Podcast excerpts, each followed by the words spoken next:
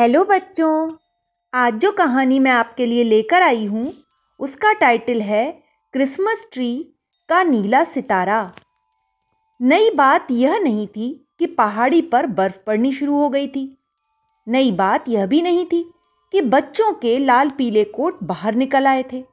नई बात तो यह थी कि बच्चों की टोली खाली हाथ लौट आई थी, निराश और मुँह लटकाकर। पूरी पहाड़ी छान मारी थी पर कहीं भी नहीं मिला था क्रिसमस ट्री जबकि क्रिसमस के तीन दिन ही बचे थे। ऐसे में माइक ने घोषणा की मैं अकेला जाऊँगा और क्रिसमस ट्री खोज कर लाऊँगा। बच्चों की टोली माइक को साथ नहीं ले गई थी। सो उसका इस तरह बढ़ चढ़कर बोलना किसी को भी अच्छा नहीं लगा। रॉबिन तो मुँह बनाकर बोला भी अकेला जाएगा तो भेड़िया तुझे खा जाएगा। लेकिन माइक ने किसी की भी परवाह नहीं की। अपना लाल कोट, थोड़ा और कसा और एक छोटी कुल्हाड़ी लेकर जंगल की ओर रवाना हो गया। तभी रुई के फाहों की तरह बर्फ़ पड़नी शुरू हो गई और अंधेरा भी छाने लगा। वह देर तक चलता रहा। लौटते चरवाहे और लकड़हारे भी उसे राह में मिले। उसने सबसे क्रिसमस ट्री के बारे में पूछा, पर उन्हें कुछ भी नहीं मालूम था। हर कोई यही कह रहा था कि आज तक इस जंगल में उन्होंने एक भी क्रिसमस ट्री उगा हुआ नहीं देखा।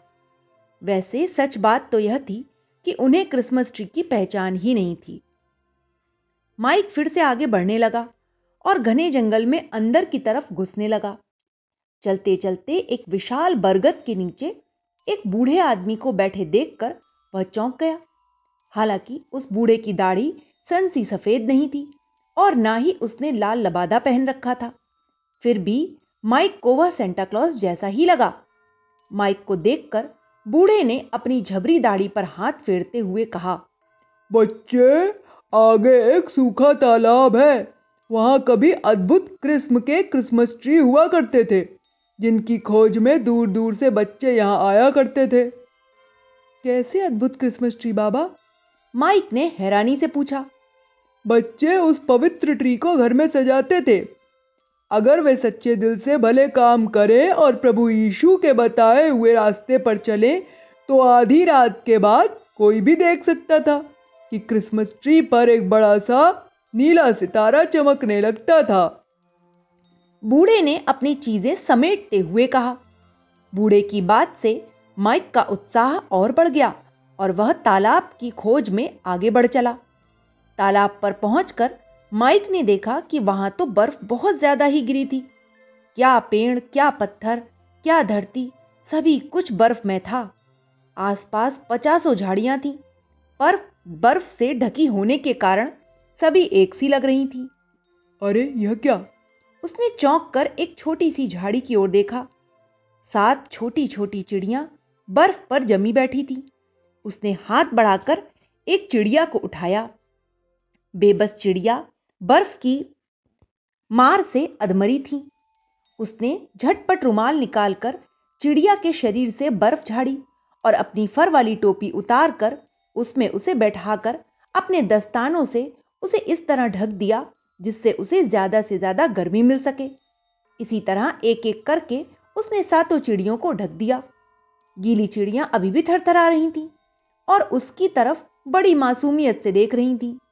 उसने आसपास से लकड़ियाँ और घास इकट्ठा कर आग जलाई। गीली लकड़ियों को जलाने लायक बनाने के लिए उसे अपने मोजे और बनियाइन तक जलाने पड़े। आग की गर्मी से चिड़ियों की जान में जान आ गई, पर अब वे चींची करके रोने लगी और चिल्लाने लगी, मानो कह रही हूँ, हम भूखी हैं, हमें दाना चाहिए, खाना चाहिए। माइक ने कहा, ठीक है, मेरे साथ मेरे घर चलो, मैं ढेर सारा खाना तुम्हें दूँगा। और इस भयंकर बर्फीली सर्दी से तुम्हारी रक्षा भी करूँगा। दरअसल ये लाल पीली चिड़िया उसे खूब भाग गई थी। उसकी बात सुनकर सभी चिड़िया एक साथ बोली हमारा घर तो यह झाड़ी है हम इस झाड़ी को छोड़कर कहीं नहीं जा सकती। अगर ऐसा है तो मैं इस झाड़ी को भी काट कर साथ लिए चलता हूँ। माइक ने कहा और झाड़ी को काटने लगा। बर्फ़ से उसके हाथ सुन्न हो गए थे और अब कुल्हाड़ी चलाने से हाथों में छाले भी पड़ने लगे थे। खैर, उसने किसी तरह झाड़ियाँ काटी, फिर उन सातों चिड़ियों को हिफाजत के साथ कोट की जेब में रखकर कंधे में झाड़ी उठाकर घर की ओर चल दिया। टोली के बच्चे उसे इंतज़ार करते मिल गए। उन्हें देखकर ही उसे याद आया कि वह क्रिसमस ट्री की खोज में गया था, लेकिन चिड़ियों के चक्कर में वहीं सब भूल गया। अरे वाह! यह क्रिसमस ट्री तुम्हें कहाँ मिला माइक हमने तो सारा जंगल छान मारा था। डेविड ने चकित होते हुए पूछा, कैसा क्रिसमस ट्री? माइक ने सोचा कि सभी लोग उसका मज़ाक उड़ा रहे हैं। तभी एंजिला बोली, ऐसा सुंदर क्रिसमस ट्री तो मैंने आज तक नहीं देखा। माइक ने हैरत से कंधे पर लदा पौधा नीचे उतारा तो चौंकने की बारी अब उसकी थी। इतना रास्ता चल लेने से झाड़ी की बर्फ़ झड़ चुकी थी। वह अनजान झाड़ी एक खूबसूरत क्रिसमस ट्री के रूप में सामने थी। माइक क्या हमें घर बुलाओगे अपना क्रिसमस ट्री दिखाने? डेविड ने पूछा। माइक मित्रों के मन की बात समझकर बोला। दोस्तों यह हम सब का क्रिसमस ट्री है। इसे मैं अपने घर में नहीं ले जाऊँगा। इसे हम चर्च में सजाएँगे और सबको यह जानकर आश्चर्य होगा कि इस झाड़ी पर सात चिड़ियों का बसेरा है। उनकी देखरेख भी हम सब मिलजुल कर ही करेंगे। बस फिर क्या था? बच्चों की टोली पूरे जोश के साथ पहाड़ी पर बने चर्च की ओर चल पड़ी। क्रिसमस ट्री को सजाने के लिए हर बच्चा अपने घर से एक एक प्यारा उपहार लाया और चिड़ियों के लिए खाना भी।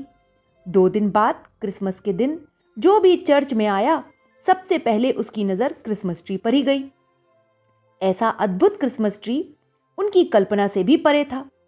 सारा गाँव ही चर्च की ओर दौड़ पड़ा। चर्च पर पहुंचकर उन्होंने देखा कि क्रिसमस ट्री की सातों चिड़ियाँ झूम झूम कर गाना गा रही हैं। सबने देखा कि क्रिसमस ट्री के पीछे एक बड़ा सा नीला सितारा उभर आया है और उसमें से एक हंसमुख लड़के का चेहरा झाँक रहा है। वह चेहरा माइक का था। तो बच्चों, इस कहानी से हमें यही शिक्षा मिलती है कि हमें भी माइक की तरह हमेशा प्रकृति और प्राणियों के प्रति संवेदनशील होना चाहिए। तभी हम दूसरों की सहायता कर सकते हैं। Okay bye.